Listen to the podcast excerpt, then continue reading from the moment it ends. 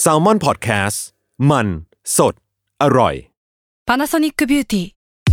มากกว่าเครื่องเป่าผมด้วยนาโนอีเทคโนโลยีล่าสุดที่จะเปลี่ยนทุกประสบการณ์ที่คุณเคยมีนาโนอีมอยส์เจอร์พลัสเพิ่มความชุ่มชื้นให้เส้นผมหลังใช้งานมากขึ้นถึง 18 เท่า พร้อมชะลอการเฟดของสีผมสำหรับคนชอบทำสีผม ดูแลความชุ่มชื้นทั้งเส้นผม หนังศีรษะและผิวคุณ Panasonic NA0J มีเทคโนโลยี nanoe ที่ care only you ทฤษฎีสมคบคิด เรื่องลึกลับ สัตว์ประหลาด ฆาตกรรม ความลี้ลับที่หาสาเหตุไม่ได้ เรื่องเล่าจากเคสจริงที่น่ากลัวกว่า fiction สวัสดีครับ ผมยชญ์ บรรพพงศ์ผมธัญวัฒน์อิพภูดม นี่คือรายการ Untitled Case สวัสดีครับสวัสดีครับ ยิน ขัดจังหวะกูเลยแต่ต้นรายการ ยินดีต้อนรับเข้าสู่รายการ Untitled Case episode ที่ 122 ครับผมครับสวัสดีครับหนึ่งสองสองครับ วันนี้ทำไมคึกจังอะผมก็เป็นอย่างนี้แล้วกินกาแฟมาเสร็จเมื่อกี้ คือคือผมกลับกันเลยว่ะวันนี้ผมยมจัด เพราะว่าเมื่อคืนผมนอนไม่หลับเลยแม้แต่นาทีเดียว เพราะว่าผมเหมือนนอนไปตอนหัวค่ำอะแล้วมันก็เลยแบบ ไม่ง่วงเลยอะคนนี้คุณเป็นเด็กเหรอทำไมอะไม่รู้สิอาการเหมือนแบบเด็กๆแถวบ้านผม เด็กแถวบ้านพี่จริงเหรอ คือผมว่ามีมีอาการแบบนี้ไว้ยคือผมนอนหลับยาก อ่า เออ ก็เลยมีมีปัญหาเรื่องการนอนประมาณหนึ่งเหมือนกันอ่าเออ ฉะนั้นเวลาเราไปเที่ยวเนี่ย เราก็จะมีมีปัญหาเรื่องการนอนแบบนี้เหมือนกัน แล้วมันเกี่ยวอะไรกับเรื่อแล้วงเวที่ลาเราจะเราเล่าไปวันนี้เที่ยวปะวะเนี่ย ผมก็จะมักไปมักจะไปดำน้ำไงอ่าอ่า วันนี้เรามาเล่าเรื่องท็อปิกของเรื่องของการพูดถึงโลกใต้น้ำกันครับ คุณก็ไปได้ พยายามฝืนแล้วฝืนอีก เออ จริงๆแล้วคืออยากที่จะพาทุกคนไปสำรวจโลกใต้น้ำกัน เพราะว่าจริงๆแล้วอะเราก็เคยเล่าเล่าๆแตะๆเนาะทั้งตอนที่สองที่ผมเคยเล่าเรื่อง The Blue อะที่เป็นเสียงจากใต้น้ำอะอ่าอ่าอ่าแล้วก็ทั้งเรื่องของวิธานเองที่เคยเจอเมืองมายาใต้น้ำหรือเปล่านะใช่แล้วก็จริงๆมันก็คาบเกี่ยวกับพวกคดีฆาตกรรมไหมนะเช่นมันมีคดีที่ฆาตกรรมในเรือดำน้ำอะอ่าอ่าอันนึกออกที่เป็นสนับฟิล์มสนับฟิล์มอันนั้นก็โหดมากโหดอะไรเงี้ยโหดเออคือ เราก็รู้สึกว่า setting อะ ถ้าสมมุติว่าเราตั้งให้คดีฆาตกรรม หรือว่าเรื่องลึกลับมันเกิดขึ้นใต้น้ำอะบางทีจะมีความแบบลึกลับมากกว่าบนบนผิวซะอีก เพราะว่ามันใช่มันเป็นพื้นที่ที่มนุษย์มันไม่สามารถลงไปข้างใต้ได้อย่างอิสระ เออ ความลึกความลึกล้ำมันเกิดขึ้นเพราะเราไม่รู้ว่าข้างใต้นั้นมันมีอะไร ใช่บ้างใช่ใช่ใช่โอเคครับ วันนี้ครับพี่ธัญเป็นคนเริ่มก่อนครับครับ วันนี้ครับเราบอกเลยครับว่าเราจะมาเล่าเรื่องสัตว์ประหลาดล็อกเนสครับเดี๋ยวไม่ไม่ไม่ต้องพิธีรีตองไม่ต้องพิธีรีตองะรเลยบอกไปเลย จริงเหรอเอา พูดถึงี้งเลยเรื่องเนสซีครับครับ คือที่เราบอกอย่างนี้เพราะคิดว่าทุกคนหลายๆคนน่ะน่าจะรู้จักเนสซีอยู่แล้วอ่าก็คือไม่ต้อง build อะไรให้มากมายไม่ต้อง build อะไรให้มากมายน่าจะรู้ว่ามันมีไอ้ภาพนั้นอยู่เคยเห็นป่ะไอ้ที่เป็นสัตว์ประหลาดเลยมันยืดคอมาจากน้ำอะเออเออนึกออกนึกออกคล้ายๆไดโนเสาร์อะครับครับ คือเราไปดูข้อมูลมาจากเว็บไซต์อันนี้ชอบชื่อมากเบียวมากชื่อว่า The Official Loch Ness Sighting เว้ยคือเป็นฐานข้อมูลรวบรวมการการเจอแบ Loch บเป็น Ness ทางการ เออเจอพวกเนสซีอะเออ ในเว็บไซต์บอกว่าตั้งแต่มีการบันทึกมาครับ เคยมีการพบเห็นสัตว์ประหลาดที่ล็อกเนสมากถึง1,136ครั้งว่าก็ไม่ใช่น้อยเลยนะ จนถึงปีเนี้ยเออ2021อะหรือ2022เนี่ย ก็ยังเจออยู่ เออ เราเลยอยากเริ่มต้นนี้ว่า ถ้าจะเข้าใจเรื่องนี้ให้ได้ว่าทำไมมันถึงเห็นเยอะขนาดเนี้ยยศอ่าครับ สถานที่สำคัญในเรื่องนี้มันคือทะเลสาบเนสครับ อ่า หรือว่าถ้าจะเรียกตามภาษาอังกฤษคือล็อกเนสนั่นแหละเนาะอืม ล็อกเนสมันเป็นทะเลสาบน้ำจืดที่อยู่ในภาคเหนือของสกอตแลนด์นะครับครับ โดยทะเลสาบอย่างนี้มันมีความยาวประมาณ 37 กิโลเมตร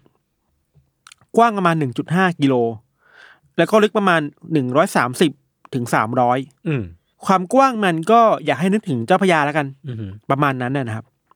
ว่ากันว่าไอการพบเห็นสัตว์ประหลาดที่ล็อกเนสเนี่ยยศ มันย้อนกลับไปได้ถึงประมาณปีคศห้าร้อยหกสิบห้าเลยเว้ย โอ้โห นานขนาดนั้นพันน่ะห้าร้อยปี เออ มันปรากฏผ่านงานเขียนของเซนต์โคลัมบาครับครับ ซึ่งเป็นนักบวชที่เดินทางไปเผยแพร่ศาสนาที่สกอตแลนด์อืมแล้วมันมีช่วงหนึ่งที่เขาเขียนในบันทึกเขาว่า เขาไปที่ทะเลสาบแห่งนี้แหละ แล้วมันมีคนที่ต้องต่อสู้มันกับสัตว์ประหลาดบางอย่างอ๋อเป็น quest เป็น quest ที่แบบต้องต่อสู้กับ boss เออ แล้วมีคนเสียชีวิตด้วยอ่าอ่าเสียชีวิตเพราะว่าไปว่ายน้ำอะครับแล้วก็เจอไอสัตว์ตัวเนี้ยแบบทำลายในระหว่างว่ายน้ำอะไรอย่างเงี้ยอืยมแล้วก็มีพิธีศพนู่นนี่นั่นอะไรเงี้ยครับว่ากันว่านี่เป็นครั้งแรกที่การพบเห็นสัตว์ประหลาดล็อกเนสอะเกิดขึ้นอืมอืมห้าหกห้าน่สนใจนะเออน่าสนใจ เกือบพันกว่าปีครับแแต่ด้วยความที่ทะเลสาบอย่างเนี้ยครับยศในอดีตนะ มันไม่ได้มีคนที่สัญจรผ่านไปเท่าไหร่ครับ เพราะฉะนั้นไอ้เรื่องเล่าของสัตว์ประหลาดล็อกเนสเนี่ย มันก็พอมีบ้างแหละ แต่มันก็ค่อยๆหายไปเรื่อยๆครับ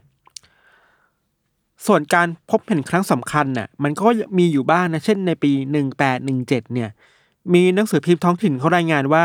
มีชาวบ้านไปพบเห็นสัตว์ประหลาดแบบมันว่ายน้ำพุดพุดโผล่โผล่อะในทะเลสาบแห่งนี้ แล้วก็บางครั้งก็เห็นอะไรไม่รู้ที่มันโผล่มาข้างๆทะเลสาบอะไรอย่างเงี้ยครับ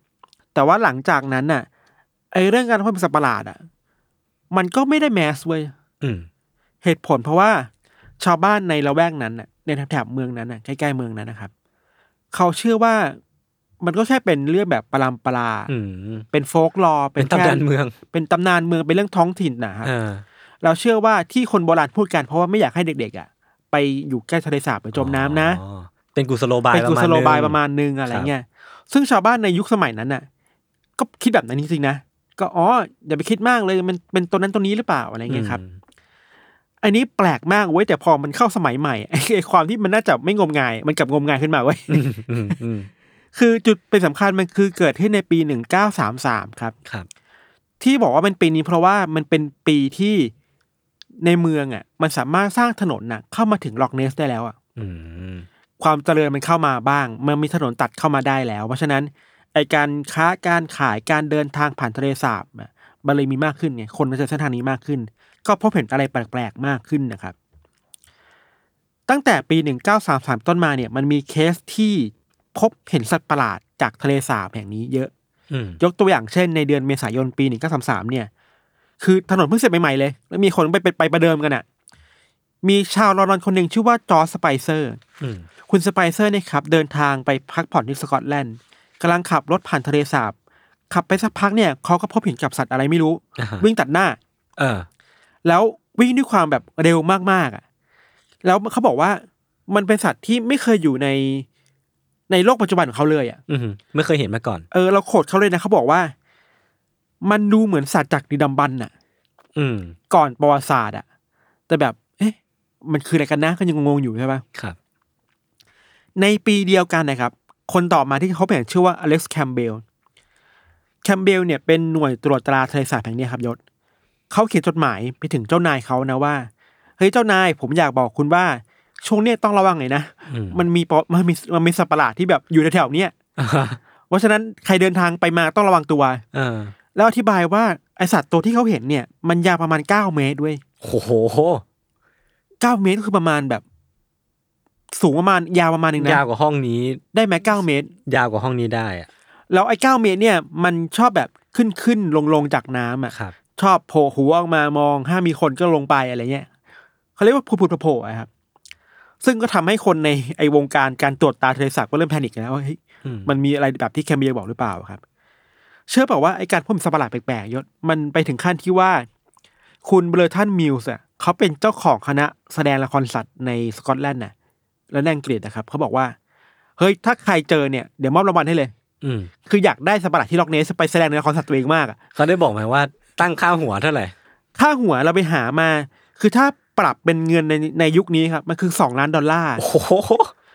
หกสิบล้านบาท ที่เมืองไทยมันหกสิบเจ็ดล้านบาทอ่าคือแบบโอ้ก็ทุ่มอยู่นะ ทุ่มทุ่มทุ่มคุณคิดว่าเอ้ยถ้ากูได้ตัวนี้เป็นในละครคณะละครตัวเองกะแบบดังเลยนะดังแน่ๆอะไรเงี้ยออแต่ที่ peak ที่สุดยศมันเกิดขึ้นในช่วงประมาณปลายปีหนึ่งเก้าสามสามครับ มันเกิดการถ่ายภาพสิ่งที่คิดว่าน่าจะเป็นสัตว์ประหลาด ล็อกเนสได้ครั้งแรก อืมเล่าสั้นๆคือว่ามีชาวบ้านคนหนึ่งชื่อว่าฮิวจ์เกรย์คุณเกรย์เนะครับเขาบอกว่าเขากำลังเดินทางไปโบสถ์อะจากบ้านเขาแล้วมันต้องผ่านทะเลสาบอะแล้วไม่รู้อะไรในวันนั้นเขามีกล้องในมือด้วยนะ อันนี้ก็แปลกๆว่าคนบ้านจะมีกล้องในมือแบบอืมยุคนั้นน่ะเมื่อก่อนมันไม่ใช่กล้องพกพาง่ายขนาดนี้เออเออแต่บังเอิญว่ามีกล้องแล้วกันเออระหว่างเดินผ่านทะเลสาบเนี่ยเขาเห็นว่าตรงทะเลสาบตรงน้ำอะ มันมีอะไรบางอย่างกำลังกระเพื่อมอยู่เว้ยครับ แล้วเหมือนแบบ มันมีหางของอะไรบางอย่างกำลังตีน้ำให้มันกระเพื่อมอะอืมเขาก็เลยเอากล้องเนี้ยไปถ่ายมา แล้วก็ส่งภาพเนี่ยให้กับหนังสือพิมพ์เว้ยDaily Mail Daily Mail ก็เป็นสื่อเก่าแก่ของสหราชอาณาจักรเนาะอังกฤษอะไรดังมากอะไรอย่างเงี้ยครับ ซึ่งคนก็วิจารณ์กันมากมายเว้ยบางคนก็บอกเฮ้ยนี่คือสัตว์ประหลาดดึกดำบรรพ์บางคนก็บอกว่าเฮ้ยไม่นี่มันแมวน้ำหรือเปล่าอืมเฮ้ยหรือว่านี่เป็นแบบหมาคาบไม้หรือเปล่าอะไรเงี้ยเดี๋ยวเราส่งรูปไปยศดู อืม แล้วให้ยศคิดว่าอันนี้ตัวนี้ไปน่าจะเป็นอะไรครับ อันนี้คือภาพแรกที่คนคิดว่าเป็นสัตว์ประหลาดล็อกเนสที่ถูกถ่ายได้เว้ยเฮ้ยโอ้โห ถ้าเห็นแล้วจะคิดว่าแบบชัดปะไม่นมีคชัวามดสำหรับเรามันมีความคลุมเครืออยู่ว่าคืออะไรกันแน่ เออ มันมีความไม่ชัดแต่มันก็มีความดูไม่ออกเหมือนกันว่าคืออะไร เออ แต่ถ้าดูตรงตรงซ้ายของภาพอะจะเหมือนมีมีคลีบมีหางเอออยู่เอบ้างอเออมีความเชฟเชฟแบบหางอะไรสักอย่าง บางคนบอกว่านี่เหมือนแมวน้ำเว้ย อ่าอ่าเพราะก็ป็แมวไปน้ำได้ตัวมันจะแบบกเอลอมๆแบบนี้อะเออเออบางคนก็บอกว่าเอ้ยสัตว์ประหลาดหรือเปล่าอะไรอย่างเงี้ยครับ แต่นี่คือภาพแรกเนาะอืมส่งไปคนก็พูดพูดกันมากมายครับ แต่เรื่องสนุกคือเกิดขึ้นตอนจากนี้เวยศคือ ไอ้หลังจากที่ Daily Mail อะมันได้ภาพนี้มาแล้วอะอืมเขาก็แบบโอเคเอาไปพับบิชใช่ปะเอาไปนู่นนี่นั่น คนก็วิพากษ์วิจารณ์กันมากไปมากมายครับ พอเริ่มมีข่าวแล้ว Daily Mail สนใจมากเว้ยก็เลยส่งนายพรานคนหนึ่งจ้างนายพรานเออะอมาล่าไอ้ตัวเนี้ย ที่โดล็ยอเฉกเนพาะสเลอะยคือจ้างมาว่า โอเค คุณไปตามหาหลักฐานมาให้ได้นะว่ามันมีสัตว์ประหลาดอยู่ที่ล็อกเนสจริง ๆ หรือเปล่าครับนายพรานคนนี้ชื่อว่ามาร์มาดุกเวเทอร์เรลอืมคุณเวเทอร์เรลนะครับก็ลงพื้นที่สำรวจอะไรต่างๆ มากมายในบริเวณทะเลสาบเนาะแต่ก็ไม่สามารถพบเห็นเนสซีได้เลยอะถึงอย่างนั้นนะยศเขาก็ไม่ได้กลับมามือเปล่าเว้ยอืมเขาไปเจอกับรอยเท้าของสัตว์ขนาดใหญ่ ที่ไม่เคยเห็นมาก่อนน่ะ อยู่บนบริเวณแบบ ชายชายทะเลสาบไม่แหละ แล้วมันสแตมป์ลงไปอะ อืม อันนี้เราหาภาพไม่เจอ แต่เขาใจะว่าในอดีตเคยมีภาพอันนี้อยู่นู้แล้วเขาก็ส่งข้อมูลเนี่ยไอไอไอรอยเท้าเนี่ยครับ ไปให้กับทางพิพิธภัณฑ์ British Natural History Museum ที่ลอนดอนตรวจสอบ อืม แต่ว่า Daily Mail ใจร้อนเว้ย ไม่ยอมรอผลเว้ย แบบเฮ้ยกูได้อันนี้มาแล้วกูขึ้นหน้ากูขึ้นแบบพาดหัวหน้าหนึ่งเลยอะไรเงี้ย เออ เดลิเมลก็เอาภาพเนี่ย แล้วไปแบบบอกว่า นี่ไงสัตว์ประหลาดในล็อกเนสแบบมันไม่ใช่ตำนานนะแต่มันคือของจริงอืมอันนี้คือลงข่าวประมาณปลายปีเนาะพอต้นปีหนึ่งเก้าสามสี่ยศไอ้ผลของการตรวจสอบของพิพิธภัณฑ์น่ะมันก็ออกมาแล้วเว้ยปรากฏว่า มันไม่ใช่รอยเท้าสัตว์ประหลาด แต่มันเออคือรอยเท้าของฮิปโป น้อง แต่ว่าไม่ใช่ฮิปโปตัวจริงนะเออเป็นฮิปโปที่เป็นเฟอร์นิเจอร์อะ มันเคยเป็นอ่าอ่าอ่าเท้าฮิปโปมันเคยเป็นสิ่งเฟอร์นิเจอร์ในยุคหนึ่งอะครับครับที่เอาไว้ใส่ร่มอะไรเงี้ยแล้วมีคนเอาอันเนี้ยไปสแตมป์อืมลงไปบนพื้นแปลว่ามีการหลอกลวงเกิดขึ้นอะเออมันคือ hoax ปะเออซึ่งเรื่องนี้ทำให้ทั้ง Daily Mail และและตัวนายพรานรู้สึกแบบเสียหน้ามากเออ ยังไม่จบเว้ยเรื่องราวมันต่อไปคือ พอเข้าถึงเดือนเมษายนหนึ่งปีปีหนึ่งเก้าสามสี่ครับ มันก็มีคนเคลมว่าพบเห็นเนสซี่อีกแล้ว คราวนี้เป็นแพทย์คนหนึ่งชื่อว่าโรเบิร์ตวิลสัน คุณวิลสันเล่าว่า เขากำลังขับรถผ่านทะเลสาบไป แล้วพบเห็นตัวอะไรบางอย่างอยู่อืมหัวมันโผล่มายาวๆขึ้นเหนือน้ำแล้วก็มีลำตัวขึ้นมาบ้างด้วยเหมือนกันนะครับ โชคดีที่เขามีกล้องถ่ายรูปแบบซูมระยะไกลได้ ก็เลยถ่ายรูปสิ่งนี้มาประมาณสี่รูป พอล้างออกมาพบว่าสามรูปใช้ไม่ได้ มีรูปหนึ่งที่ใช้ได้ ไอ้รูปหนึ่งที่ใช้ได้คือรูปที่คนเห็นกันทั่วโลกอะอืมไอ้ที่มีหัวยาวๆขึ้นมาอะไรเงี้ย ข่าวเนี้ยเดลี่เมลก็เอาอีกแล้วเว้ยวันที่ 21 เมษายนเดลี่เมลเอาภาพเนี่ยไปทีพิมพ์ลงข่าวหนังสือพิมพ์ คือไม่เข็ดนะซึ่งรูปเนี้เดลี่เมลมั่นใจมากๆว่าไอเนี้ยคือหลักสัตฐานว์ประหลาดขชั้อนงจเยี่ริยงมฉันเยี่ยมฉันได้เป็นข่าวที่หนึ่งที่ที่แรกที่ได้รายงานเรื่องนี้ เออ แล้วโคตรคนก็พูดถึงกันเยอะครับ แล้วก็ตั้งมีคนตั้งฉายาภาพถ่ายนี้ไว้เป็นภาพถ่ายของศัลยแพทย์ เซอร์เจียนโฟโตกราฟเพราะว่าคนถ่ายเป็นแพทย์อะไรอย่างอืเงี้ยมอืมเพื่อเพิ่มเครดิตให้กับมันด้วย ให้ชื่อมันหน่อยแล้วเออเออคำว่าแพทย์มันดูน่าเชื่อถืออะครับแพทย์ไม่น่ามาหลอกลวงอะครับ ซึ่งภาพถ่ายนี้แหละยศมันกลายเป็นภาพลักษณ์แรกที่คนจะนึกถึงล็อกเนสหรือเนสซี่ไปเลยอะอืมทุกวันนี้อย่างเราเวลาเราคุยกันยศก็น่าจะนึกถึงเนสซี่คือตัวนี้อะเออเออเออใช่ไหมหัวยาวเออ เหมือนไดโนเสาร์อะๆครับ หลายคนบอกว่านี่ไงเป็นหลักฐานที่เราพิสูจน์ได้แล้วว่า มันมีไดโนเสาร์พันธุ์ชื่อว่า เพลิโอซอรัสอือหือเป็นแบบตัวแบบคอยาวๆ แล้วแบบใส่ใต้น้ำได้เลยครับ แล้วไอ้ตัวเนี้ยมันไม่รู้แหละ มันรอดมาจากยุคดีดำบันได้ แล้วมันอยู่ในล็อกเนสอะไรแบบเนี้ยมันทำให้คนน่ะเข้าไปที่ล็อกเนสเยอะมากเว้ยอืมมันเกิดการทัวร์ขึ้น มันเกิดกิจกรรมมากมายทางเศรษฐกิจ เพิ่มรายได้ให้คนท้องถิ่นเยอะมากขึ้นอะไรเงี้ยครับ ก่อนที่ภาพถ่ายเนี่ยมันก็จะดังไปทั่วโลกเว้ยแล้วก็กลายเป็นภาพจำของคนทั่วโลกถึงทุกวันนี้ไปแล้วเนาะ แล้วคำถามคือไอ้ภาพเนี่ยตกลงมันจริงปะเออ มันมีคนที่มีทฤษฎีและตรวจสอบเยอะมากๆเว้ยทฤษฎีข้อแรกนะอันนี้ดูพูดแบบใจร้ายกับคนที่เชื่อในสัตว์ประหลาดด้วยคือต้องบอกแบบชัดเจนเลยว่า ไอเนี่ยคือของปลอมอือหือไอ้นี่คือการหลอกลวงเว้ย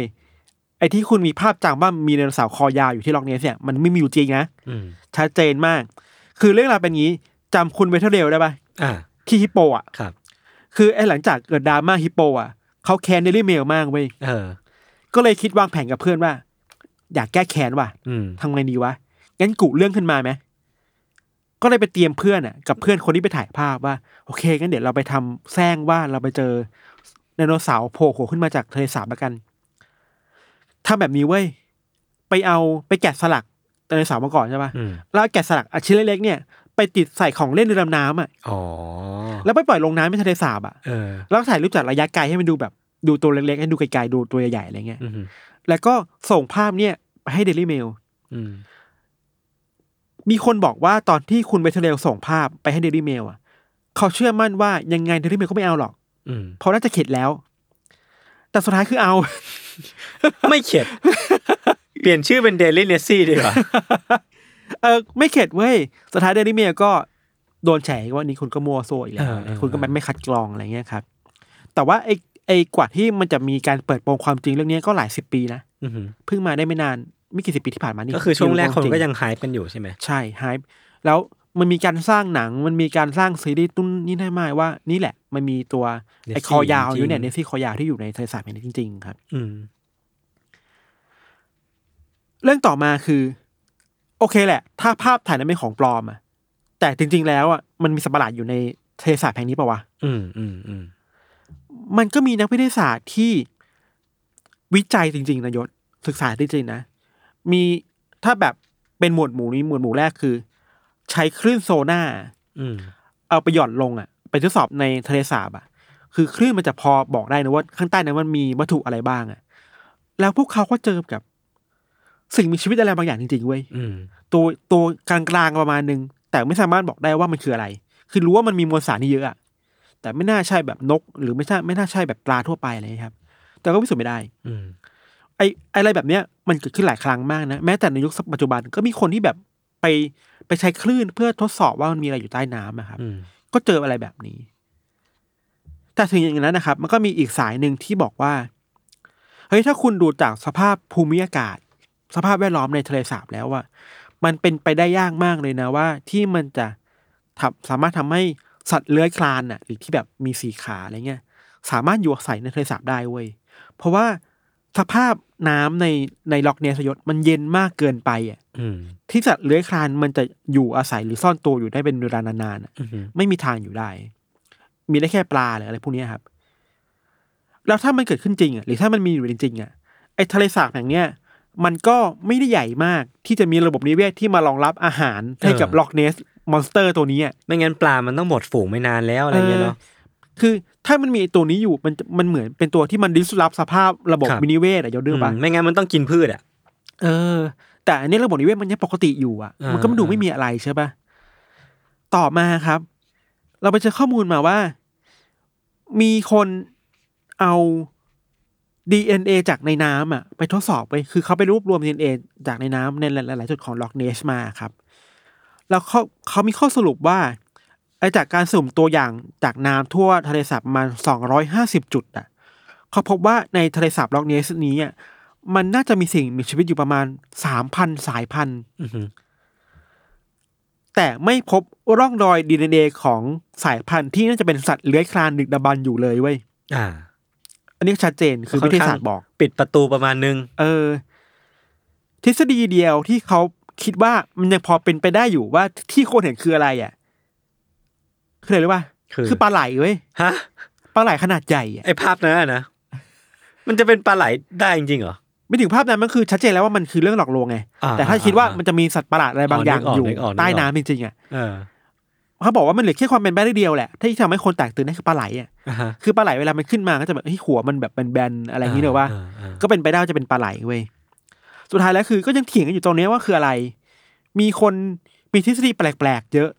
เช่นบางคนบอกว่าเป็นช้างเว้ยช้างอ๋อเคยได้ยินเคยได้ยินช้างเหมือนกัน คือเขาบอกว่าเวลาช้างมาลงเล่นน้ำอะเออมันจะเอางวงขึ้นมาเออไอ้งวงให้ได้มันเหมือนกับภาพนั้นเลย แต่มันก็น่าจะเห็นหัวช้างด้วยไหมอะคือช้างมันไม่น่าดำน้ำมาขนาดนั้นอะเออเอออีกเยอะแยะมากมายครับ มีอันนึงในคิดว่าอันเนี้ยพูดในเชิงสังคมได้ครับ เป็นทฤษฎีน่าสนใจมากๆเลยว่าทำไมภาพจำของคนที่คิดว่าถ้ามันจะมีสัตว์ประหลาดอยู่ในล็อกเนสอะ มันต้องเป็นไอสัตว์ประหลาดที่เป็นแบบคอยาวนั้นด้วยอะอืมคือ คือมันไม่ได้พูดถึงแค่ภาพถ่ายแล้วนะคือมันถามหาต้นต่อภาพถ่ายว่าถ้าถ้าทำไมคนที่ถ่ายภาพนั้น จะสร้างสัตว์ประหลาดขึ้นมาทำไมเป็นตัวนี้อะคำตอบคือคิงคองเว้ยฮะงงปะ ทำไมอะ เพราะว่าในช่วงเวลานั้นเองอะ หนังที่แม้สุดในสกอตแลนด์ในอังกฤษอะมันเรื่องคิงคองเว้ยเออ แล้วมันมีฉากที่คิงคองต้องสู้กับสัตว์ประหลาดจากใต้น้ำอ๋อ แล้วตัวนี้แหละ ที่คนเชี่ยมีภาพจำอยู่ โอ้โห พีกว่ะเออ เออ แล้วในเวลาก่อนหน้านั้นไม่นานมันก็มีวรรณกรรมหลายแบบที่พูดถึงสัตว์ประหลาดใต้น้ำ underwater อ่าซึ่งมีลักษณะแบบเดียวกันเหมือนกันอะ อ่าฮะอ่าฮะงี้แปลว่าถ้าเป็นสืบหาต้นตออะ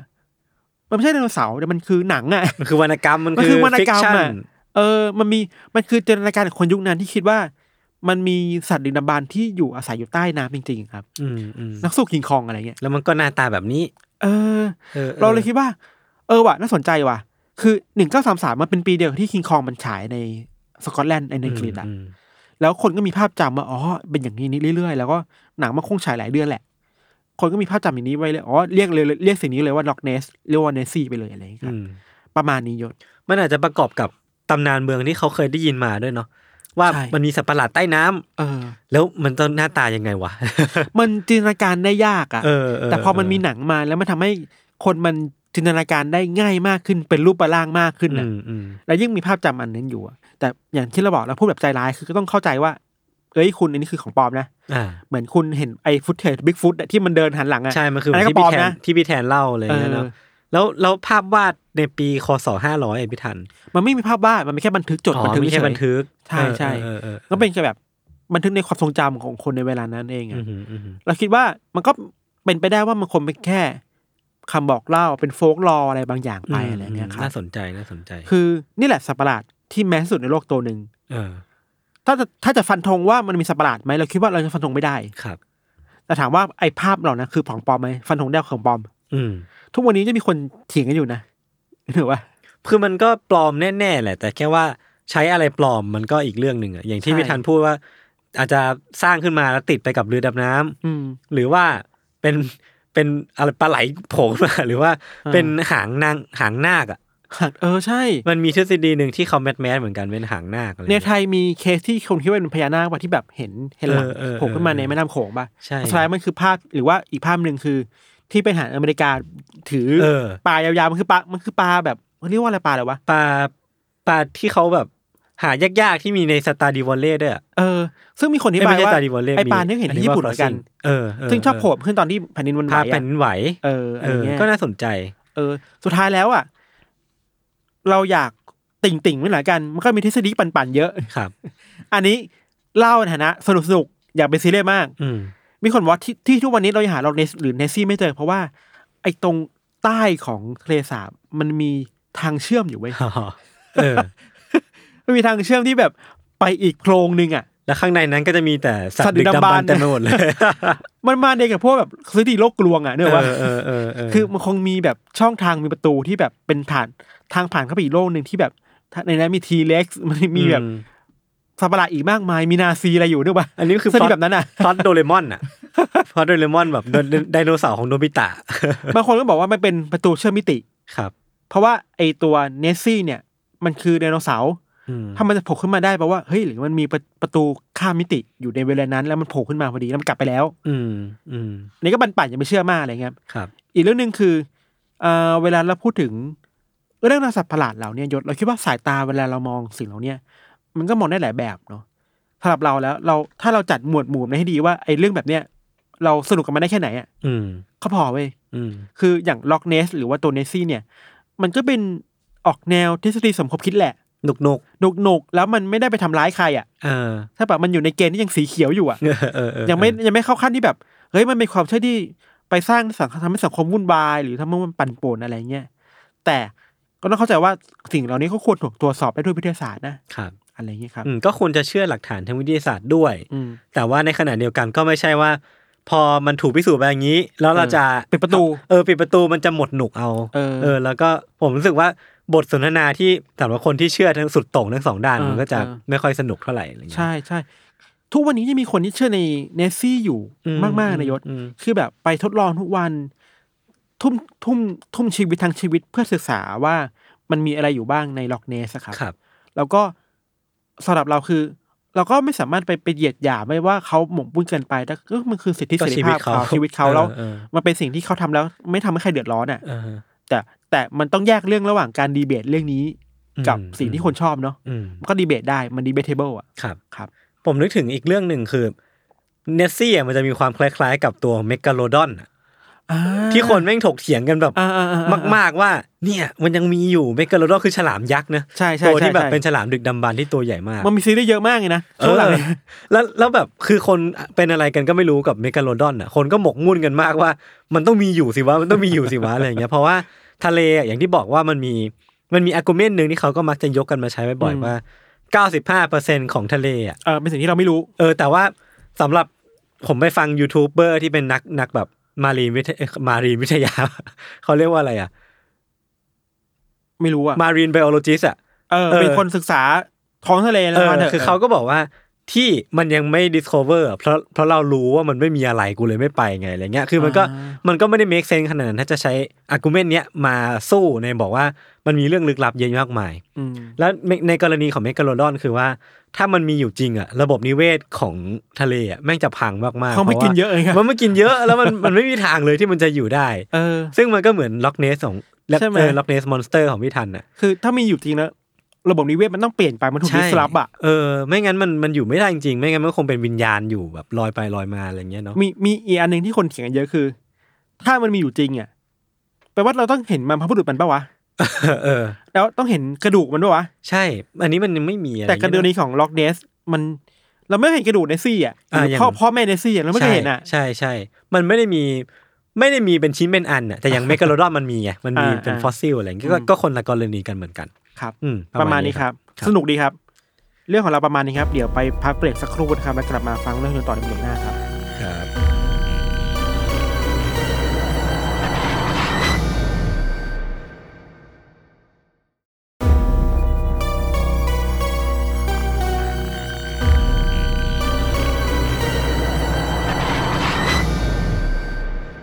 ก็กลับมาอยู่ในเบรกที่ 2 ของรายการ Under Case episode ที่ 122 นะครับ ครับ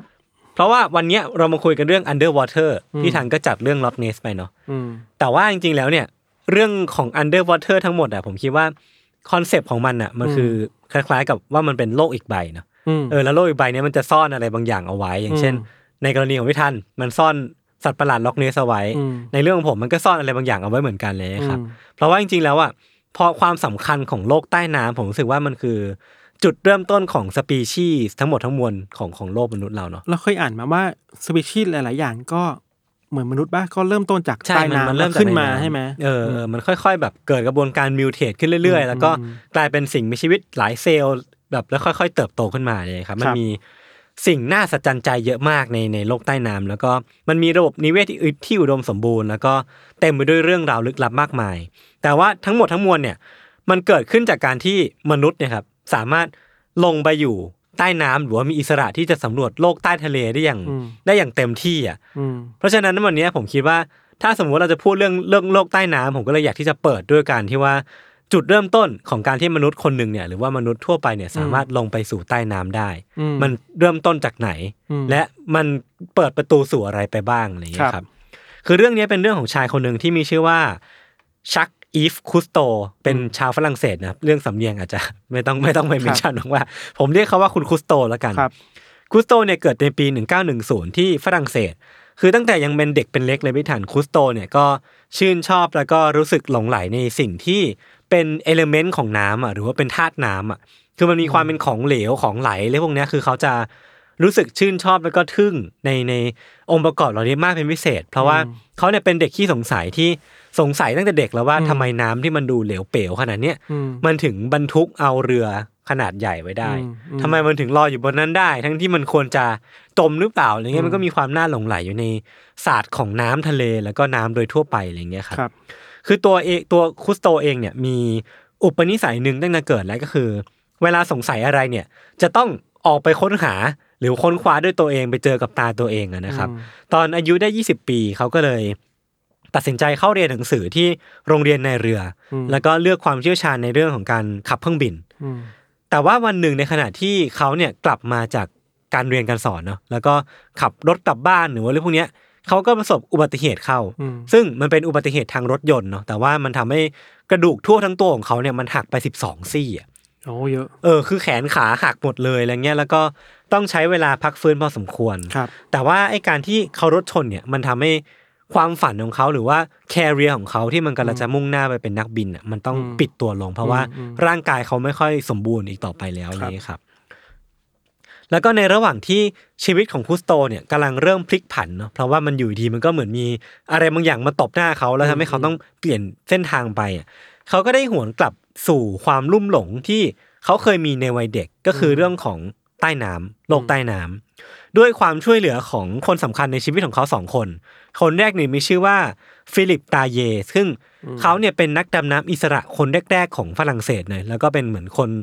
คนที่มีชื่อในเรื่องของการ free diving อะในกองทัพเรือfree diving คือลงไปแล้วก็แบบเหมือนไปดำน้ำใต้น้ำโดยที่ไม่ต้องมีอุปกรณ์อะไรช่วยนะครับ แล้วก็อีกคนหนึ่งชื่อว่า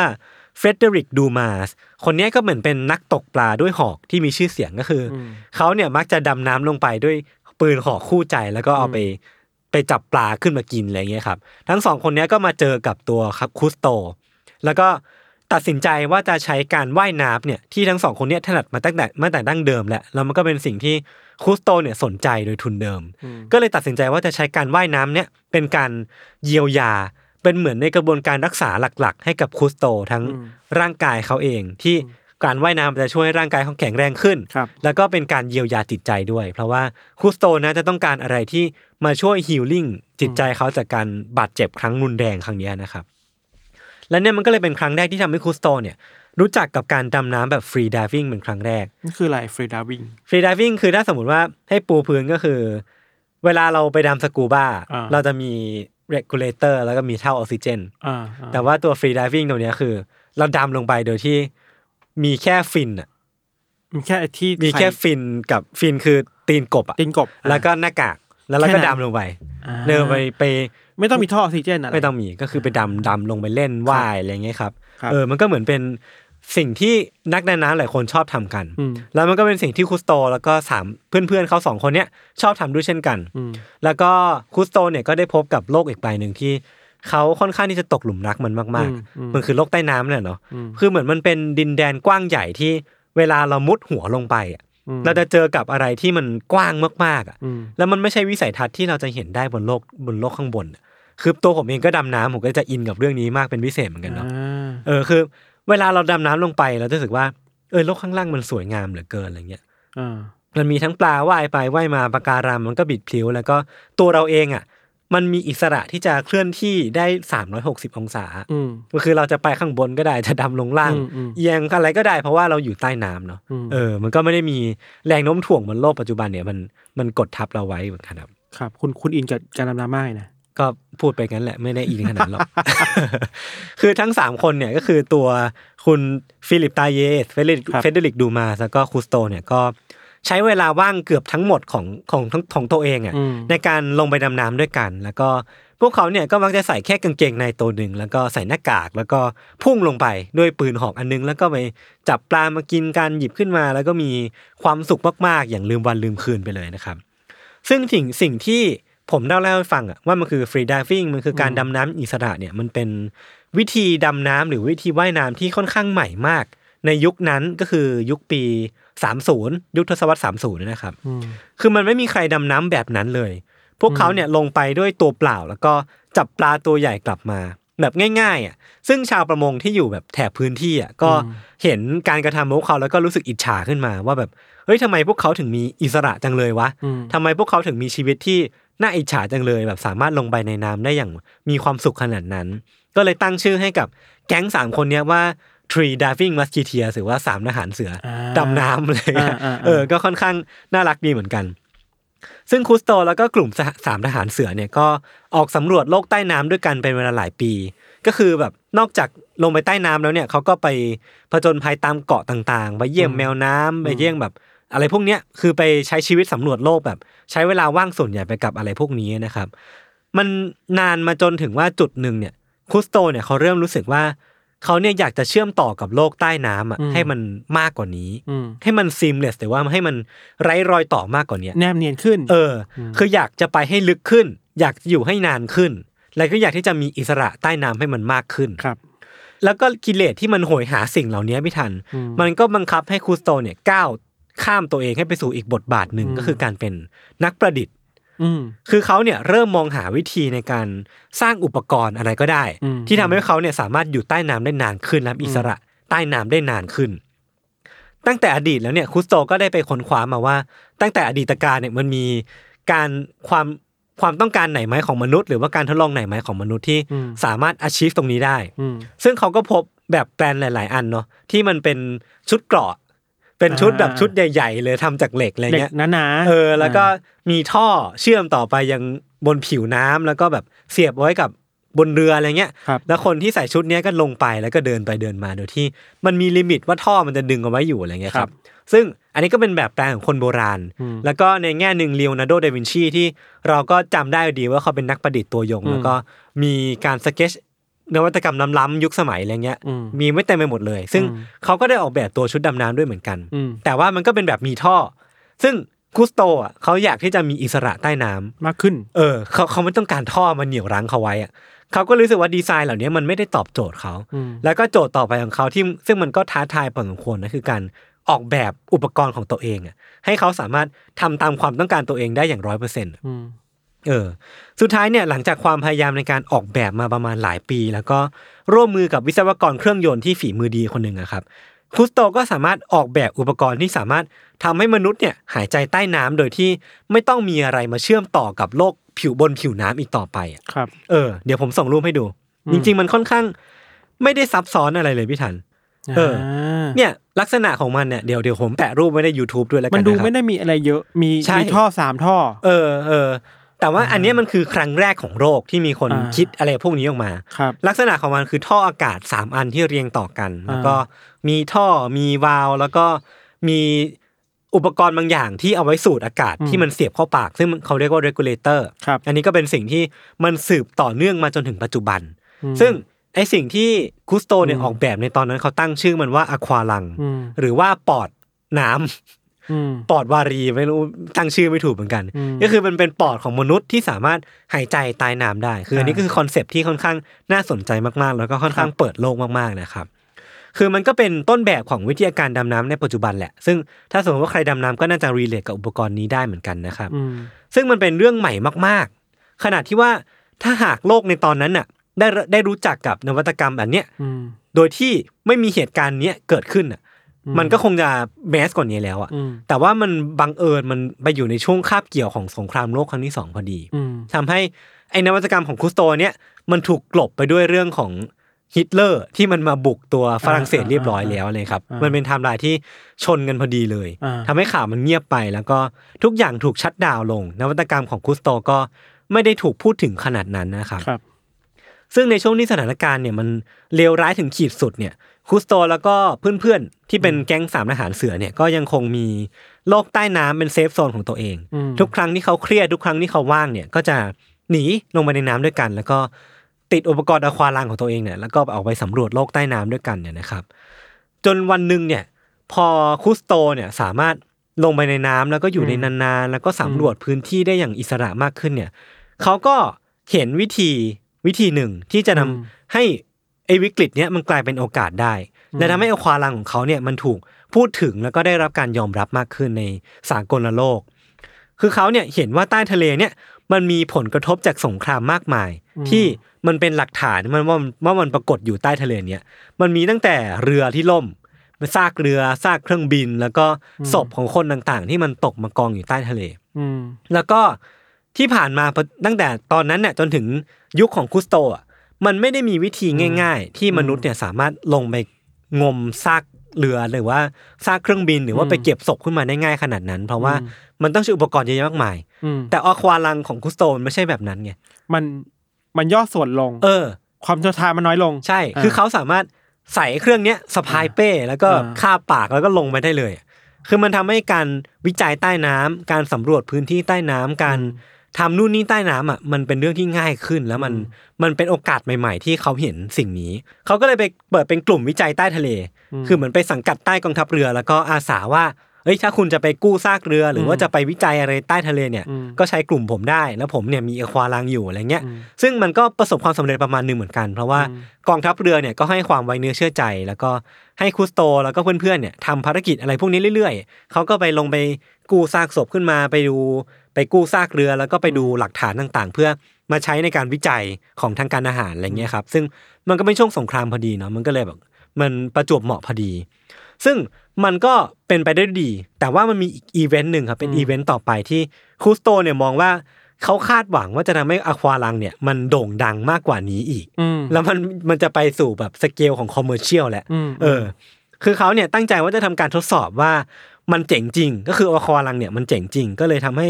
เขาตัดสินใจว่าจะทำการพิสูจน์ว่ามันสามารถลงไปใต้น้ำได้หนึ่งร้อยเมตร อือฮึ ซึ่งมันเป็นตัวเลขที่เพ้อฝันมาก ๆ ในยุคนั้นอะ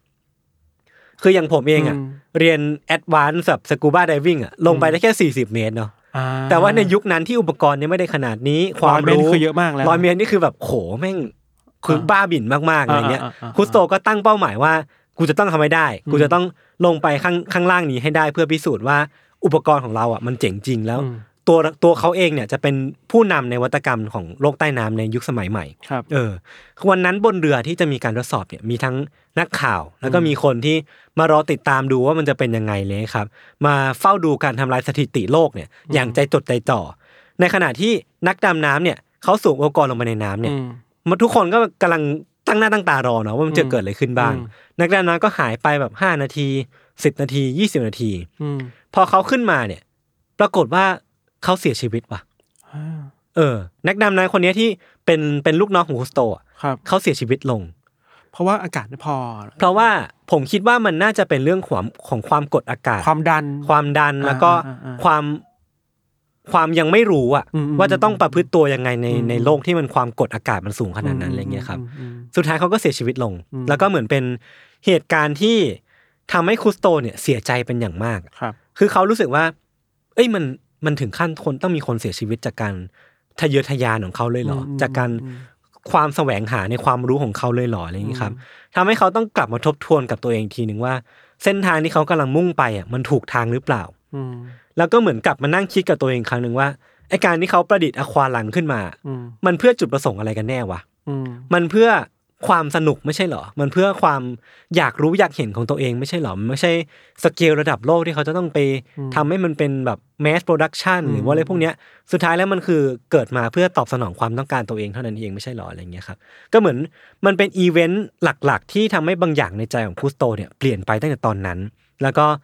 เขาก็มีเป้าหมายใหม่ที่ชัดเจนมากขึ้น เป็นตัวเองมากขึ้น แล้วก็เขาอยากที่จะทำมันมากขึ้น แล้วก็ยังคงมุ่งหน้าไปในเส้นทางนี้ต่อไป แล้วก็ยังเก็บเหตุการณ์เนี้ยไว้เป็นที่ระลึกในใจด้วยเหมือนกันเลยครับ เขาก็ได้เริ่มทำการมุ่งหน้าไปสู่เป้าหมายใหม่เนี้ยด้วยการซื้อเรือของตัวเองอืมซื้อเรือเนี้ยมันเป็นเงินที่ได้มาจากการช่วยเหลือของผู้บริจาคเนาะเพราะว่าคุสโตตอนนั้นก็เริ่มมีชื่อเสียงประมาณหนึงในแวดวงของกองทัพเรือว่าเขาเนี่ยสามารถลงไปใต้น้ำได้ ลงไปช่วยวิจัยได้อะไรเงี้ย ก็เลยมีผู้ช่วยบริจาคมา แล้วก็เอาไปซื้อเรืออเรือเนี่ยชื่อว่าคาลิปโซ คือถ้าสสมมติว่าใครอ่านวันพีซอะคาลิปโซกับคุสโตเนี่ยจะเหมือนแมรี่อ่ากับแก๊งวันพีซเลยอะแก๊งคู่แก๊งกันแก๊งลูฟี่เลยอะอ่าเพราะว่าอ่ามัมันเหมือนแบบผูกพันกันมากไปไหนอ่าไปกันอะไรเงี้ยครับครับ ก็จะเป็นเรื่องราวที่คนกับเรือเนี่ยผูกพันกันมากๆ คือมันก็เป็นเรือที่ถูกดำเนินการด้วยเงินบริจาคเนาะแล้วก็ลูกเรือเนี่ยก็ไม่ได้เป็นคนที่เขาใช้เงินฟาดมา แต่ว่าเป็นลูกเรือที่มีแต่ใจว่าอยากจะออกไปผจญภัยอืมไป ค้นหาโรคไปแบบเอ้ยไปค้นหาว่ามันมีอะไรอยู่ในโลกนี้บ้างไปสำรวจโลกแล้วก็ตื่นเต้นกับการใช้อควาลังอะอืมลงไปใต้น้ำเพื่อจะสำรวจว่ามันมีอะไรใต้น้ำบ้างเลยครับ พวกเขาก็ไปด้วยกันทั่วทุกพื้นที่เลยพี่ถันแบบ ไปตังทะเลแดงไปนู่นนี่อะไรเงี้ยไปเมดิเตอร์เรเนียน ไปสำรวจแนวปะการังใหม่ ๆ แล้วก็ไปจอดบนเกาะนั้นเกาะนี้สำรวจชีววิทยาทั้งบนเกาะแล้วก็ใต้น้ำ คือแบบมันเต็มไปด้วยสายตาแล้วก็ไปเต็มไปด้วยเรื่องราวอะไรใหม่ๆเต็มไปหมดเลยนะครับ คือมันไม่มีพรมแดนละกันอืมคือก่อนหน้าเนี้ยไม่ว่าจะเป็นยุคก่อนหน้าที่เขาไปสำรวจดินแดนอะ ผมคิดว่ามันก็จะโฟกัสอยู่ที่บนดินเป็นหลักเนาะอืมแต่พอมันมีอควาลังมันมีความต้องการของคุสโตเองเนี่ยอืมมันน่าจะไร้พรมแดนไปเรียบร้อยแล้วมันเป็นอีกโลกหนึ่งเออมันเป็นอีกโลกหนึ่งจริงๆละแล้วก็เมื่อไหร่ที่เงินหมดเนี่ยคุสโตก็จะรับงานวิจัยเรื่องน้ำมัน แหล่งน้ำมันใหม่ ๆ ของของนักธุรกิจที่ต้องการที่จะมาทุ่มเงินในเรื่องของปิโตรเลียมที่มันกำลังฮิตอยู่ในยุคนั้นนะครับ คือมันก็ไม่ใช่ธุรกิจที่ดีต่อโลกเท่าไหร่ แต่ว่ามันก็ทำให้คุสโตเนี่ยได้เงินมา แล้วก็ยอมรับว่ามันสร้างรายได้ดีทำให้คุสโตเนี่ยสามารถเติมเต็มความฝันของตัวเองต่อไปได้ แต่ว่ามันยังมีอยู่สิ่งหนึ่งไม่ทันที่ผมยังไม่ได้เล่าเกี่ยวกับตัวคุสโต ก็คือว่าตัวคุสโตเองเนี่ย เขามีความชอบอีกอย่างหนึ่งตั้งแต่เด็กแล้วก็คือการถ่ายวิดีโอ หรือว่าการเล่าเรื่องด้วยภาพ คือเขาเล่าในสารคดีของเขานะครับว่าตั้งแต่เด็กแล้วเขามักจะหยิบกล้องวิดีโอขึ้นมา แล้วก็ถ่ายสิ่งนั้นสิ่งนี้ แล้วก็เล่าเรื่องแบบเขามีความสุขในการถ่ายทอดออกมาเป็นภาพอะไรอย่างเงี้ยครับอืมเขาก็เลยติดนิสัยชอบถ่ายทุกอย่างมาตั้งแต่อายุ 13 ปี จนมาอยู่บนเรือคาลิปโซอืมและออกประจนภัยทั่วโลกเนี่ยเขาก็ถ่ายทุกอย่างที่ เขาเห็นเนี่ยอยู่เหมือนเดิมอืมแล้วเขาก็รู้สึกว่าไอ้สิ่งที่เขาถ่ายไอ้สิ่งที่เขาเห็นน่ะอืมมันมีความสวยงามมากมากๆอืมจนเขารู้สึกว่าเขาไม่อยากเก็บไว้คนเดียวเขาอยากที่จะแชร์สิ่งเนี้ยให้กับคนทั่วไปบนโลกนี้ หรือว่าประชาชนทุกคนบนโลกเนี้ยได้เห็นสิ่งที่เขาเห็นด้วยเหมือนกันอืมเออ นั่นเลยทำให้เขาตัดสินใจถ่ายทำหนังภาพยนตร์ เรื่องหนึ่ง โดย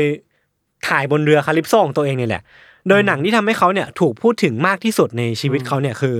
หนังเรื่อง Silent World ครับคือหนัง Silent World เนี่ยสามารถไปหาดูกันได้นะเพราะตัวผมเองก็ยังไม่ได้ดูเหมือนกัน มันออกในปี 1956 ซึ่งมันเป็นหนังที่ถ่ายชีวิตบนเรืออมโดยจุดเด่นของมันเนี่ยคือภาพถ่ายใต้น้ำอะอืมที่กุสโตเนี่ยลงทุนใส่อควาลังเนาะแล้วก็ออกแบบอุปกรณ์ที่มันทำให้กล้องเนี่ยสามารถลงไปถ่ายใต้น้ำได้อะอืมแล้วเขาเนี่ยก็ว่ายไปกับฝูงปลาไว้พี่ทันแบบว่ายไปกับฝูงปลาเรียบไปตามแนวปะการัง ไปเกาะบนหลังเต่า หรือว่าไปเจอฉลามอะไรเงี้ยคืออควาลังเนี่ยมันทาให้อิสระในการถ่ายภาพใต้น้ำของเขาเนี่ยอืมมันเปิดกว้างอย่างที่มนุษย์ไม่เคยทำได้มาก่อนอืมก่อนหน้านี้มันต้องใส่ใส่ชุดหนักๆ ไปถือกล้องนิ่งๆ เห็นปลานู่นปลานี่อะไรเงี้ย แต่วันเนี้ยคนเนี่ยสามารถเคลื่อนกล้องแล้วก็ไปเสือกกับปลาเหล่าเนี้ยอืมได้อย่างแนบเนียนมากขึ้นอะคือมันก็เลยเป็นอะไรที่มันเปิดเปิดหูเปิดตาประชาชนในปัจจุบันนั้น ในตอนนั้นเนี่ยมากพอสมควรครับ ผลสุดท้ายเนี่ยมันทำให้นะไอ้ Silent World เนี่ยเป็นหนังที่สร้างปรากฏการณ์ให้กับวงการภาพยนตร์ แล้วก็ได้รางวัล Palme d'Or Palme d'Or ที่คานส์แล้วก็ได้ออสการ์สาขาสารคดียอดเยี่ยมครับก็คือเป็น achievement ที่ค่อนข้างยิ่งใหญ่มากๆของตัวคุสโต แล้วก็วงการดำน้ำสมัยใหม่เหมือนกันนะครับ ซึ่งตอนที่ประกาศรางวัลนี้ที่คานส์เนี่ยปิกัสโซศิลปินชื่อดังก็มาด้วย แล้วก็อืมได้แลกเปลี่ยนบทสนทนากับตัวคุสโตด้วยอืมซึ่งคุสโตเนี่ยก็ได้มอบปากการังอันหนึ่งให้กับอืมปากปิกัสโซไป แล้วก็ บอกปิกัสโซว่าปากการังเนี้ยยิ่งเขาขัดเนี่ยมันจะยิ่งส่องแสงหรือว่ายิ่งมันวาวมากขึ้นนะอืมจนวาระสุดท้ายของปิกัสโซเนี่ยเขายังนั่งขัดปากการังที่คุสโตให้อยู่เลยครับเออมันก็เลยบ่งบอกให้เห็นว่าบทบาทของคุสโตกับอืมโลกของใต้น้ำเนี่ยในยุคนั้นเนี่ยอืมมันสำคัญมากจริงๆนะคือเขาอืมแทบจะเป็นไอคอนของวงการโลกใต้น้ำเลยก็ว่าได้อืมเออ คือพอมันมีโครงการอะไรที่จะทำใต้น้ำอะอย่างเช่นในตอนนั้นอะไอเรื่องของการสร้างบ้านใต้น้ำหรือว่าสร้างโครงการใต้น้ำอะไรเงี้ยหมู่สร้างหมู่บ้านใต้น้ำเนี่ย มันก็เป็นเรื่องที่ถูกพูดถึงเนาะโครงการเหล่านี้ก็ต้องมาปรึกษาคุสโตว่าทำได้ไหมจะต้องทำการวิจัยอะไรก่อนไหมอะไรเงี้ยคือเหมือนก็เป็นไอคอนของโลกใต้น้ำจริง ๆ แล้วก็ความดังของคุสโตเนี่ยอันนี้ก็จะเป็นช่วงพีคๆของเขาแหละก็คือ เขาได้ทำรายการทีวีที่เป็นซีรีส์ยาวประมาณ 50-60 ตอนกับสำนักข่าว ABC ชื่อว่า The Undersea World ครับคือวิธีการเล่าเรื่องเนี่ย แล้วก็ความลงลึกความเนิร์ดแล้วก็เรื่องภาพเนี่ยที่คนทั้งโลกเนี่ยไม่เคยเห็นมาก่อนเนี่ยทำให้รายการเนี้ยแล้วก็คุสโตเนี่ยโด่งดังเป็นพลุแตกขนาดที่ว่า เวลาเขาเครื่องเขาขึ้นเครื่องบินไปไหนมาไหนเนี่ย ก็จะมีคนบนเครื่องอะมายืนต่อคิวขอลายเซ็นคุสโตแบบอืมยาวมากๆอะไรเงี้ยคือมันบ่งบอกให้เห็นว่า ตอนนั้น mainstream สื่อสายหลักของของคนบนโลกนะคือทีวี และคุสโตเนี่ยก็คือเป็นเป็นไอดอลอะเป็นแบบคนดังมาก ๆ ในในโลกของทีวีในปัจจุบันนั้นนะครับครับ แต่ว่าในช่วงชีวิตของคุสโตเนี่ยอันนี้ก็จะเป็นช่วงท้ายท้ายของคุสโตแหละคือนอกจากความน่าทึ่งของเขาน่าทึ่งในความสามารถของเขาในการเป็นนักสำรวจ ผู้กำกับนักออกแบบแล้วก็นวัตกรแล้วเนี่ยเขายังมีอีกบทบาทหนึ่งที่เรียกได้ว่าสร้าง Impact ให้กับโลกใบเนี้ยอืมมากกว่าบทบาทอื่น ๆ ที่ผมพูดมาอีกอืมคือการที่คุสโตเนี่ยเขาได้ออกไปสำรวจธรรมชาติ แล้วก็ไปดูโลกใต้น้ำทั่วทั้งโลกมาแล้วเนี่ยทำให้เขาได้เจอกับความสวยงาม มากกว่าใคร และในขณะเดียวกันเนี่ยมันก็ทำให้เขาได้เห็นความเปลี่ยนแปลงของธรรมชาติเหล่าเนี้ยมากกว่าคนอื่นด้วยเช่นกันครับ คือพอเขารู้ว่าปะการังเหล่าเนี้ยมันเคยเป็นแบบนี้มาก่อน แล้วพอเขากลับไปในที่เนี้ยประมาณอีกสิบปีให้หลังเนี่ยเขาเห็นชัดเลยว่ามันต่างกันแค่ไหนอืมปะการังมันตายลง ปลา มันอุดมสมบูรณ์น้อยลง มันมีความเปลี่ยนแปลงที่มันเข้าขั้นแย่ลงอะ เกิดขึ้นได้อย่างทันตาเห็นมากๆในในช่วงชีวิตของเขาอะนะครับ เออ น้ำแข็งขั้วโลกที่ละลายวิถีชีวิตของสิ่งมีชีวิตที่เปลี่ยนไปเนี่ยคือมนุษย์เนี่ยในยุคของคุสโตเนี่ยเคยคิดว่าทะเลเนี่ยเป็นผืนน้ำที่ยิ่งใหญ่เนาะมันมีความกว้างมีแบบไกลโพ้นมากๆอะ แล้วก็เคยคิดว่าเราจะโยนของเหี้ยหาอะไรลงไปในทะเลก็ได้อืมโดยที่มันจะไม่เกิดอะไรกับทะเลเลย เขาไม่รู้ว่ามันมีอะไรใช่ไม่คิดว่าจะมีอะไร เออ เขาก็คิดว่า เอ้ยเอาเราเราเรามีโรงงานอุตสาหกรรมครับแล้วก็ทิ้งของเสียลงไปทะเลสิมันอืมกว้างใหญ่จะตายอืมคือโดยที่ไม่ได้มีความรู้เท่าทันว่ามันจะเกิดอะไรขึ้น แต่ว่าตอนเนี้ยในช่วงชีวิตอันที่ไม่ได้ยาวมากของคุสโตเนี่ยเขาเห็นความเปลี่ยนแปลงเนี้ยเกิดขึ้นต่อหน้าต่อตา แล้วเขาก็คิดว่าในฐานะที่เขาเองเนี่ยเป็นคนที่ออกเดินทางแล้วก็พูดเรื่องเนี้ยมาอย่างยาวนานเนี่ยเขาน่าจะต้องรับผิดชอบกับเรื่องนี้ประมาณหนึ่งเหมือนกันครับเออคุสโตแล้วก็ลูกๆของเขาเนี่ยก็เลยได้นับได้ว่าเป็นหัวหอกใน การรณรงค์เรื่องโลกร้อน โดยการก่อตั้งสมาคมที่ชื่อว่าคุสโตขึ้นครับสมาคมคุสโตเนี่ยก็ได้ใช้รายการทีวีของคุสโตเอง แล้วก็ใช้ชื่อเสียงของตัวคุสโตเองเนี่ยในการเป็นกระบอกเสียงเรื่องของโรคร้อน ซึ่งก็แน่นอนว่าที่ผ่านมา ผมได้เล่าให้ให้ให้ทุกคนฟังนะว่าคุสโต แล้วก็เรือคาลิปโซเองเนี่ยก็ได้ออกไปสำรวจทั่วทุกพื้นที่ในโลกเนี่ยเนาะซึ่งแปลว่าเขาก็ได้ทิ้งบาดแผลให้กับโลกนี้มากพอสมควรครับ เวลาเขาไปเกาะเนี้ย เขาจะทำการวิจัยเรื่องปลาว่ามีปลาแบบหนาแน่นแค่ไหนเนี่ยอืมเขาก็ทำการระเบิดปลา เพื่อให้ดูว่ามันมีปลาเด้งขึ้นมาบนผิวน้ำมากเท่าไหร่ หรือว่าไปดูปะการังตรงนี้เขาก็จะเก็บตัวอย่างปะการังกลับมา นั่นแปลว่าทุกครั้งที่เขาไปเนี่ยเขาได้ทิ้งบาดแผลให้กับโลกไว้มากมาย แต่ว่าวันเนี้ยพอเขาใช้ชีวิตมาประมาณแปดสิบปีแล้วอะอืมเขาเติบโตมากพอสมควรแล้วเขาแบบมาไกลพอสมควรแล้ว แล้วก็การเดินทางหลังจากเนี้ยของเขาเนี่ยเขาก็ตั้งใจว่ามันจะเป็นการทำเพื่ออุทิศเพื่อ ให้กับโลกเนี้ยให้มันยังคงสวยงาม แล้วก็ยังคงเป็นพื้นที่ที่สิ่งมีชีวิตทุกทุกสิ่งมีชีวิตเนี่ยจะยังสามารถอาศัยได้อยู่ครับอย่างสงบสุขอะนะครับ ซึ่งจุดพีคที่สุดของคุสโตที่สร้าง Impact ต่อโลกเนี่ยคือว่าเขาเนี่ยเป็นกระบอกเสียงแล้วก็หัวหอกสำคัญที่ยับยั้งให้ประเทศต่างๆ ทั่วโลกเนี่ยอืมเข้ามาใช้พื้นที่แอนตาร์กติกาในการอืมขุดหาทรัพยากร เช่นตอนนั้นมันมีประเด็นเรื่องของการแบบ ทรัพยากรหมดโลกและน้ำมันหมดแล้วจะมาขุดหาน้ำมันใหม่ที่ทวีปแอนตาร์กติกา แต่ว่าตัวคุสโตเองเนี่ยรู้ว่ารู้ดีเลยว่าถ้าสมมติว่ามนุษย์เนี่ยเข้ามายุ่งที่ทวีปแอนตาร์กติกาอีกอะอืมมันจะได้ทั้งทั้งโลกเนี่ยมันรวนไปหมดเลยอืมเพราะว่าระบบน้ำแข็งการสะท้อนแสงหรือว่าอะไรพวกเนี้ยมันจะทำให้มนุษย์เนี่ย ไม่สามารถอาศัยอยู่บนโลกได้อีกต่อไป ถ้าสมมติว่าคนเข้ามาที่ทวีปแอนตาร์กติกาจริงๆอะนะครับเขาก็เลยไปยื่นคำร้องเนี้ยต่อผู้นำอุตสาหกรรม แล้วก็นักการเมืองทั่วโลก แล้วก็เพื่อต่อต้านเรื่องเนี้ยอย่างจริงจังสุดท้ายมันก็ถูกดีเลย์ออกไป 50 ปี เพราะว่าการรณรงค์ของกุสโตเป็นเป็นหัวหอกสำคัญเนี่ยนะครับ อันนี้ก็เป็นเรื่องที่สำคัญมากๆ ต่อโลกใบนี้ที่คุสโตได้ทิ้งเอาไว้ครับ แล้วก็ในช่วงบั้นปลายชีวิตเนี่ยตอนอายุได้ 82 ปีเนี่ยเขาก็ได้กลายเป็นบุคคลสำคัญที่ทำให้เกิดการประชุม ที่เรียกว่า The Earth Summit ครับหรือว่าการประชุมแบบโลกอะนะครับ ที่ตัวแทนจาก 170 ประเทศทั่วโลกเนี่ยมานั่งพูดคุยกันถึงทางออกว่า จะทำยังไงให้โลกของเราเนี่ยเป็นสถานที่ที่มนุษย์เนี่ยยังสามารถใช้ชีวิตต่อไปได้โดยอันเนี้ยก็เรียกได้ว่าคุสโตเนี่ยเป็นคนที่สำคัญมากๆต่อครับต่อโลกร้อนปัจจุบันเลยครับครับ เออ มันมีคนเรียกคุสโตว่ากัปตันเพลเน็ตพี่ทันเอ่อผู้ผู้พิทักษ์เออครับ คือมันก็คงไม่ได้เวอร์มากจนเกินไปนะเพราะครับว่าเขาเนี่ยเป็นคนที่คน เป็นคนที่รักแล้วก็หลงไหลแล้วก็มีความหวังที่จะปกป้องโลกใบเนี้ยมากกว่าใครอืมเออ สุดท้ายคุสโตนเนี่ยก็เสียชีวิตในปีครับ1997 โดยมีอายุ 87 ปี แล้วก็สมาคมคุสโตเนี่ยก็ยังคงสานต่องาน แล้วก็ปณิธานของคุสโตเนี่ยต่อมาจนถึงทุกวันนี้นะครับ ก็ถือว่าชีวิตของคุสโตเนี่ยเป็นชีวิตที่คุ้มค่าแล้วก็ควรแก่ที่จะถูกจดจำอะอืมเออสำหรับผมนะคครัรับบสมมุติว่าใครฟังมาถึงตอนนี้อยากที่จะรู้จักกับคุสโตมากขึ้น คือเขามีผลงานเยอะมากแมนคือตั้งแต่หนังอืม The Silent World หรือว่าตัวหนังสือเองที่ชื่อว่า The Odyssey อืมตัวเขาเองก็เขียนเนาะแล้วก็มีสารคดีของตัวเขาที่ชื่อว่า Becoming Cousteau อืมอยู่ใน Disney Plus ไปสามารถหาดูกันได้นะคครัรับบเออ ประมาณนี้ครับ จริง ๆ วันนี้ก็ก็ประมาณนี้แล้วพี่ครับทัน เราได้เห็นโลกใต้น้ำในหลากหลายมุมเนาะครับตั้งแต่เรื่องของสัตว์ประหลาด หรือแม้กระทั่งว่าโลก เรื่องที่มันค่อนข้างดรามาติกหน่อยอืมอย่างเช่นแบบอืมการไปเจอโลกอันสวยงาม แล้วก็การที่ต้องการที่จะรักษามันเอาไว้ของคุณคุสโตนะครับครับอืม